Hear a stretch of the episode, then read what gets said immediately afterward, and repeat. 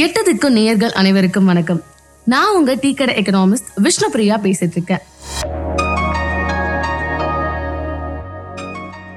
முன்னாடி நான் சொல்லியிருந்தேன் நம்ம டீக்கடை எக்கனாமிக் எக்கனாமிக்ஸ் ஷோல வந்துட்டு நிறைய ஃபினான்ஷியல் ஷோஸ் வந்து பார்க்க போறோம் அப்படின்னு சொல்லிட்டு. இதுல முதல்ல என்ன அப்படின்னு பார்த்தீங்கன்னா வந்துட்டு பர்சனல் ஃபினான்சிங் அதாவது ஒரு தனி மனிதரோட பொருளாதார திட்டத்தை நம்ம எப்படி தீட்ட போறோம் அப்படின்றத பத்தி தாங்க இன்னைக்கு நம்ம பேச போறோம்.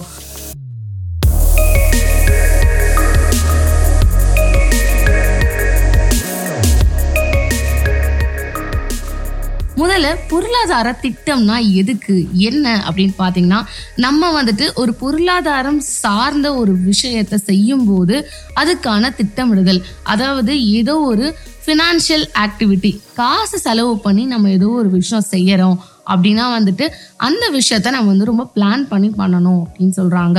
ஸோ இந்த பொருளாதாரத்தோட திட்டத்தோட முதற்படி என்ன அப்படின்னு கேட்டிங்கன்னா வந்துட்டு வருமானம் தாங்க முதல்ல பொருளாதார திட்டத்தை செய்யறதுக்கே நமக்கு வருமானம் அப்படின்ற ஒரு விஷயம் ரொம்பவே தேவைப்படுதுங்க.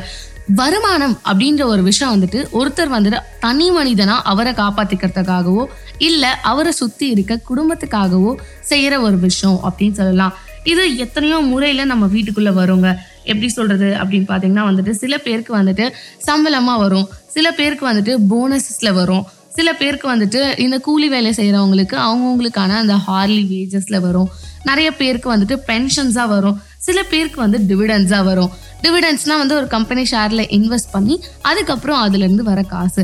ஸோ இந்த மாதிரி அவங்க அவங்க எப்படியெல்லாம் சம்பாதிக்கிறாங்களோ அதுலேருந்து அவங்க அவங்களுக்கு காசு வரும். ஏன் நீங்கள் வந்து ஒரு சீட்டு காசில் போட்டு அந்த சீட்டு காசு உங்கள் கையில் வரும்போது அது கூட உங்களுக்கு வந்து ஒரு வருமானமாக தாங்க கருதப்படுது.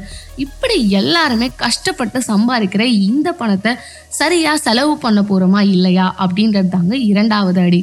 அதாவது நம்ம எவ்வளவோ கஷ்டப்பட்டு சம்பாதிப்போம் நம்ம வீட்டில் இருக்கவங்க எல்லாரையும் பார்த்துக்கிறதுக்காக ஆனால் மாத கடைசி ஆனால் போதும். எவ்வளோ காசு வந்தாலும் இந்த குடும்பத்துக்கு மட்டும் பத்தவே மாட்டேங்குது அப்படின்ற ஒரு வார்த்தை எல்லார் வாயிலேருந்து வந்துட்டே தாங்க இருக்குது முதல்ல நம்ம வந்துட்டு எல்லாத்துக்கும் எவ்வளோ ஸ்பெண்ட் பண்ண போகிறோம் அப்படின்றத வந்து நம்ம நிர்ணயம் செஞ்சு வச்சுக்கணுங்க. இப்போ வந்துட்டு ரொம்ப சிம்பிளான எக்ஸாம்பிள் வந்து பார்த்திங்கன்னா நம்மளோட செலவுகளுக்கு முதல்ல நம்ம வாழ்கிறதுக்கு தேவை சாப்பாடு. ஸோ நம்ம வந்து சாப்பாடுக்கு வந்து எவ்வளோ செலவு பண்ணுறோம் ரெண்டாவது நம்ம வந்து இருக்கிறதுக்கு ஒரு இடம். அது வந்து சொந்த வீடாக இருந்தால் அந்த சொந்த வீடை மெயின்டைன் பண்ணுறதுக்கு கொஞ்சம் செலவு பண்ணுவோம். வாடகை வீடாக இருந்தால் ரெண்ட் கொடுப்போம். சில பேர் வந்துட்டு இந்த லீஸ்க்கு அந்த மாதிரிலாம் இருப்பாங்க இல்லையா? ஸோ அதுக்கான கொஞ்சம் காசுகள். அதே மாதிரி வந்துட்டு நம்ம வந்துட்டு என்னதான் வந்துட்டு ஒரு மிடில் கிளாஸ் ஃபேமிலியாக இருந்தாலும் வாரத்துக்கு ஒரு தடவையாவது பீச்சுக்கு போகணும் அப்படின்னு ஃபீல் பண்ணுவோம் இல்லையா? என்டர்டைன்மெண்ட் சில பேருக்கு வந்து இந்த என்டர்டைன்மெண்ட் வந்துட்டு பீச்சுக்கு போகிறதா இருக்கலாம். சில பேருக்கு வந்துட்டு வெளியே போய் சாப்பிட்றதா இருக்கலாம். சில பேருக்கு வந்துட்டு நம்ம ஊரை சுற்றி பார்க்கணும் அப்படின்ற ஒரு ஃபீலிங்காக இருக்கலாம். ஸோ இது எல்லாத்துக்கும் வந்துட்டு நம்ம வந்து சரியாக வந்து இருக்கோமா? அதாவது நம்மக்கிட்ட இதுக்கெல்லாம் செலவு பண்ணுறதுக்கு சரியான காசு இருக்கா? நம்ம நிஜமாகவே ஆடம்பர செலவு செய்கிறோமா இல்லையா? அப்படின்றத கொஞ்சம் யோசித்து செலவு செய்யணுங்க. மூணாவது அடி என்ன அப்படின்னு பார்த்தீங்கன்னா சேமிப்பு. சிறு துளி பெருவெள்ளம் அப்படின்னு நம்ம பெரியவங்க எப்போவுமே நம்மக்கிட்ட சொல்லிட்டே தாங்க இருப்பாங்க. ஆனால் வந்து எத்தனை பேர் இதை நம்ம கேட்போம் அப்படின்னு தெரியல. நிறைய பேர் என்ன நினைப்பாங்கன்னே எனக்கு தெரியல. எப்படின்னா சில பேருக்கு காசு வரும். கடன் வாங்கி தான் செலவு பண்ணுவாங்களே தவிர நிறைய பேர் சேர்த்து கூட வைக்க மாட்டாங்க. நீங்கள் சேர்த்து வைக்கலன்னா கூட பரவாயில்லைங்க. தயவு செஞ்சு கடன் மட்டும் வாங்காதீங்க. ஏன்னா அந்த கடன் கூட உங்களுக்கு கொடுத்த காசை விட இன்னுமே வந்து அதிகமான ஒரு செலவாதாங்க கண்டிப்பாக வந்து நிற்கும் சேர்த்து வைக்கிறது அப்படின்னு சொல்லும்போது நிறைய முறைகள் இருக்குங்க. நீங்கள் வந்து சேவ் பண்ணுறதுக்கு இப்போலாம் வந்துட்டு நிறைய பேர் கையில் காசு வச்சுக்கிறது கிடையாது. எல்லாருமே வந்து பேங்க்கில் வச்சுக்கணும் அப்படின்னு நினைக்கிறாங்க. ஸோ பேங்க்கில் வந்துட்டு வச்சுக்கலாம். பேங்க்லேயே பார்த்தீங்கன்னா வந்துட்டு நீங்கள் வந்துட்டு சேம் சேமிப்பு கணக்கில் வைக்கலாம். இல்லைனா வந்துட்டு நீங்கள் வந்துட்டு ஃபிக்ஸட் டெபாசிட் அந்த மாதிரி கூட போட்டு வைக்கலாங்க. ஆனால் இது ரெண்டுத்துக்கும் என்ன வித்தியாசம் இருக்க போகுது அப்படின்னு பார்த்தீங்கன்னா சேவிங்ஸ் அக்கௌண்ட்னா வந்துட்டு உங்களுக்கு கொஞ்சம் கம்மியான வட்டி கொடுப்பாங்க. இதுவே நீங்கள் ஃபிக்ஸட் டெபாசிட்டில் போடுறீங்க அப்படின்னா வந்துட்டு உங்களுக்கு வருஷத்துக்கான வட்டி தருவாங்க. ஆனால் சேமிப்பு கணக்கில் இருக்க மணியை வந்து நீங்கள் எப்போ வேணாலும் வித்ட்ரா பண்ணிக்கலாம். ஃபிக்ஸட் டெபாசிட்க்கு வந்துட்டு ஒரு ஒரு வருஷமோ ரெண்டு வருஷமோ கழிச்சு தான் எடுக்க முடியும். ஆனால் இதில் கூட ஒரு உண்மையான ஒழுக்கம் இருக்குங்க. அதாவது இந்த காசை நம்ம இதுக்கு தான் செலவு பண்ண போகிறோம் இப்போ தேவையில்லை. இது ஒரு வருஷத்துக்கு அப்புறம் நமக்கு வந்தால் போதும் அப்படின்னு நினச்சி அந்த காசை எடுத்து வச்சா நம்ம வந்து ஒழுக்கமாக வந்துட்டு இருப்போங்க. ஆனால் வந்துட்டு இந்த காசு இதில் இருக்கட்டும் ஏதாவது செலவு வந்தால் நம்ம டக்குன்னு எடுத்துக்கலாம் அப்படின்னு நினைக்கும் போது நிஜமாவே அந்த காசு ரொம்ப அதிகமாக செலவாயிட்டே இருக்கும் தாங்க நான் சொல்லுவேன். ஸோ அதனால் வந்துட்டு நீங்கள் எந்த அளவு வந்துட்டு பொருளாதார திட்டத்தை ஒழுக்கமாக பண்ணுறீங்களோ அப்போ தான் உங்களால் நிஜமாகவே சேர்த்து வைக்க முடியுங்க. நாலாவது சேர்த்து வைக்கிறோம் சேர்த்து வைக்கிறோம்னு சொல்கிறோம் இல்லைங்க. சேர்த்து வைக்கிற காசு யாருமே அப்படியே தான் இருக்குது அப்படின்னா வந்துட்டு அது யாருக்குமே பெருசாக உபயோகம் இல்லை அப்படின்னு தாங்க நான் சொல்லணும். எப்படின்னா நம்ம சேமிச்சு வைக்கிற இந்த காசு இருக்கு இல்லைங்க அதாவது நீங்க வந்து இப்போ இதை பேங்க்ல வச்சுங்க அப்படின்னு வச்சுக்கோங்களேன் உங்களுக்கு வந்துட்டு அது அப்படியே தான் இருக்கும். ரொம்ப நிறைய ரிட்டர்ன் தருமா அப்படின்னு கேட்டால் கொஞ்சம் கம்மி தான் அப்படின்னே சொல்லலாம். ஸோ அப்போ நீங்கள் என்ன பண்ணலாம்னா காசை காசாக சேர்த்து வைக்காம நீங்கள் வந்துட்டு ஒரு வீடு வாங்கணும் அப்படின்னு நினச்சி வந்துட்டு ஒரு வீடு வாங்கலாம். இல்லைங்க அவ்வளோ காசு என்னால் ஒரு மாசத்துல சேர்க்க முடியாது அப்படின்னு நினைக்கிறீங்களா? ஷேர் மார்க்கெட்டில் இன்வெஸ்ட் பண்ணலாம். நீங்கள் வந்துட்டு ஸ்டாக்ஸ் வாங்கலாம். மியூச்சுவல் ஃபண்ட்ஸ்ல இன்வெஸ்ட் பண்ணலாம். அதே மாதிரி வந்துட்டு நிறைய பேர் வந்து வந்துட்டு நிறைய பொருட்கள் வாங்கணும்னு நினைப்பாங்க.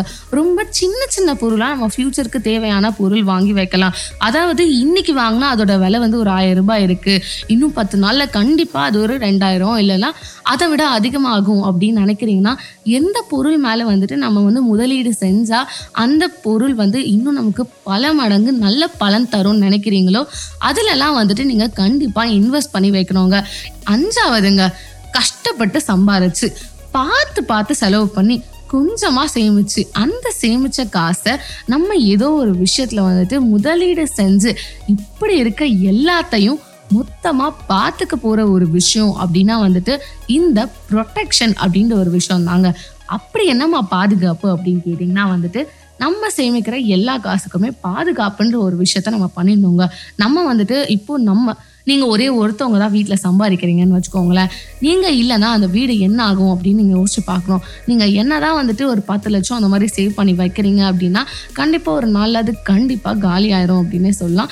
ஸோ திடீர்னு ஒரு வேளை நீங்கள் சேர்த்து வைக்காமல் உங்கள் பிள்ளைங்களுக்கு வெறும் படிக்கிறதுக்கு தான் செலவு பண்ணியிருக்கீங்க. என் பிள்ளைங்களுக்கு நான் படிக்க வச்சுருக்கேன்ப்பா அவ்வளோதான் அப்படின்னு நீங்கள் சொல்கிறீங்கன்னா நீங்கள் விட்டுட்டு போகும்போது அந்த படிப்பு மட்டும் அவங்களுக்கு போதுமான்னு கேட்கும்போது கொஞ்சம் கஷ்டமாக இருக்கும் இல்லையா? ஸோ அதனால் வந்துட்டு லைஃப் இன்சூரன்ஸ் அப்படின்ற ஒரு விஷயம் இருக்கு இல்லையா? அதை நம்ம பண்ணிக்கலாம். முக்கியமாக நீங்கள் ஒரே ஒரு ஆள் தான் வீட்டில் சம்பாதிக்கிறீங்க அப்படின்னும் போது கண்டிப்பாக லைஃப் இன்சூரன்ஸ் பாலிசி எடுக்கணுங்க. நீங்கள் வந்து ஒரு மிடில் கிளாஸில் இருந்தாலும் சரி ஏன் லோவர் மிடில் கிளாஸில் இருந்தாலும் சரிங்க. கண்டிப்பாக லைஃப் இன்சூரன்ஸ் பாலிசி அப்படிங்கிறது வந்து எல்லாருக்குமே ரொம்ப ரொம்ப முக்கியம். முக்கியமாக இப்போ இந்த கொரோனா டைமில் எத்தனையோ பேர் எல்லாரையும் இழந்திருப்பாங்க. அதே மாதிரி நிறைய பேர் வந்து ஹாஸ்பிட்டலுக்கு அதிகமாக செலவு பண்ணியிருப்பாங்க. இதுவே நீங்கள் வந்து ஒரு மெடிக்கல் இன்சூரன்ஸ் எடுத்து வச்சுருந்தீங்கன்னா நிறைய விஷயம் வந்து உங்களுக்கு கண்டிப்பாக சேவ் ஆயிருக்குங்க. நீங்கள் எவ்வளோ கஷ்டப்பட்டு சேர்த்து வைக்கிற காசெல்லாம் எடுத்து எடுத்து இதுக்கு அதுக்கு நம்ம செலவு பண்ணிகிட்டே இருக்க முடியாது இல்லையா? ஸோ இந்த மாதிரி நீங்கள் இன்சூரன்ஸ் கவர்ஸ்க்கு கொஞ்சமாக செலவு பண்ணிங்கன்னா போதும். கண்டிப்பாக உங்களோட பெரிய எக்ஸ்பென்சஸ் எல்லாம் அவங்களால பார்த்துக்க முடியுங்க.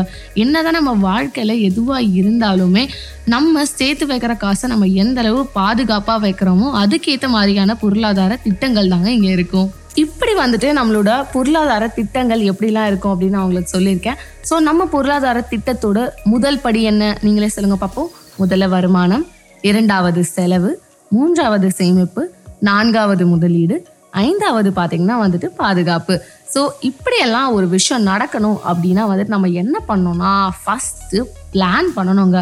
பிளான் பண்ணால் மட்டும் போதாதுங்க. பிளான் பண்ண மாதிரி ஃபஸ்ட்டு நம்மளே நடந்துக்கணுங்க. இதெல்லாம் பண்ணோம் அப்படின்னு நினச்சாலும் ஃபஸ்ட்டு அசஸ் பண்ணணும். நமக்கு எங்கேருந்தெல்லாம் காசு வரப்போகுது? என்ன மாதிரியான செலவெல்லாம் வரப்போகுது? இதில் போக எவ்வளோ மீறும்? இதில் இருந்து நம்மளால எவ்வளோ உண்மையாகவே வந்து இன்வெஸ்ட் பண்ண முடியும்? அப்படின்றது இந்த மாதிரியான எல்லா விஷயங்களையும் கொஞ்சம் நம்ம முன்னாடியே பிளான் பண்ணிக்கிறோங்க. ரெண்டாவது வந்துட்டு கோல் செட் பண்ணும். கோல் செட் பண்ணோம் அப்படின்னா என்னென்னா பார்த்தீங்கன்னா வந்துட்டு நீங்கள் வந்துட்டு இங்கே இங்கேருந்து வருமானம் வரப்போகுது இவ்வளோ இவ்வளோ செலவு பண்ண போகிறோம் அப்படின்னு சொன்னீங்க இல்லையா? அதை வந்து சரியாக பண்ணணுங்க. அதாவது நீங்கள் இவ்வளோ தான் செலவு பண்ணணும்னு நினைக்கிற இடத்துல அவ்வளோ தான் செலவு பண்ணணும் இவ்வளோ தான் சேமிக்கணும்னு நினைக்கிற இடத்துல அவ்வளோதாங்க வந்துட்டு சேமிக்கணும். இல்லைங்க என்னால் வந்துட்டு சரியாக பண்ண முடியலங்க. இல்லைனா வந்துட்டு நான் கம்மியாக பண்ணிட்டேங்க. முன்னாடி நான் இவ்வளோ தான் ஆகும்னு நினைச்சா நான் இவ்வளோ ஆகும் போலங்க. அப்படி நீங்கள் பிளான் பண்ணி அந்த பிளானில் வந்துட்டு கொஞ்சம் மாற்றம் வேணும். நான் இவ்வளோ தான் ஆகும்னு நினச்சா ஆனால் கொஞ்சம் அதிகமாக ஆகுது அப்படின்னு ஃபீல் பண்ணுறீங்கன்னா நீங்கள் வந்துட்டு சரியாக வந்து அதை திருப்பி பிளான் பண்ணிக்கிறாங்க நாலாவது என்ன அப்படின்னு பார்த்தீங்கன்னா வந்துட்டு எதை அதெல்லாம் எப்படி செய்யணும்னு நினைக்கிறீங்களோ அதை அப்படி அப்படி செய்யணும். அதாவது சரியாக அதை வந்து எக்ஸிக்யூட் பண்ணணும். அஞ்சாவது நீங்க பண்ண எல்லாமே சரியா தான் நடக்குதா அப்படின்றத நீங்களே வந்து மானிட்டர் பண்ணி பார்க்கணுங்க. அப்பதான் வந்துட்டு உங்களோட அந்த பொருளாதார திட்டத்தோட அந்த ஒழுக்கம் வந்து உங்களுக்கே தெரியும். நம்ம வந்து இவ்வளோ நினச்சிருக்கோம் இவ்வளோ நம்ம செஞ்சுருக்கோம் நம்ம வந்து கண்ட்ரோல்டாக இருக்கோம் அப்படின்னு நினைக்கும் போது தான் உண்மையாகவே அப்போ தான் உங்களால் அந்த பொருளாதார திட்டத்தை கடைபிடிக்க முடியும் அப்படின்றத உங்களாலே புரிஞ்சுக்க முடியுங்க. ஸோ இந்த மாதிரி நீங்கள் எல்லா விஷயத்தையும் திட்டமிட்டு செய்யப்படும் போது என்ன ஆகும் அப்படின்னு பார்த்தீங்கன்னா வந்துட்டு உங்களுக்கே தெரியும் நம்ம உண்மையா இதுக்கெல்லாம் தான் செலவு பண்றோம் இதுக்கெல்லாம் பண்ணல. ஸோ வந்துட்டு நம்மளால நிறைய சேமிக்க முடியுது. நம்மளோட எபிலிட்டி என்ன அப்படின்றது வந்து உங்களுக்கே புரிய ஆரம்பிக்குங்க. ஸோ இதே மாதிரி இப்போ நான் சொன்ன எல்லா ஸ்டெப்பையும் இன்னும் விரிவாக விளக்கமாக ஒரு பொருளாதார வல்லுநரோட அடுத்த எபிசோடில் நம்ம பார்க்கலாம். அதுக்கு முன்னாடி உங்களுக்கு ஏதாவது கேள்விகள் இருந்ததுன்னா டிவிஎஸ்வி டாட் எட்டு திக்கும் அட் ஜிமெயில் டாட் காம் அப்படின்ற மெயில் ஐடிக்கு மெயில் பண்ணுங்க. ஸோ அதுவரை உங்களிடமிருந்து விடைபெறுவது டீ கடை எக்கனாமிஸ்ட் விஷ்ணு பிரியா எட்டு திக்கும் ஒலிக்கும் நம்மளது எட்டு திக்கும் பாட்காஸ்ட்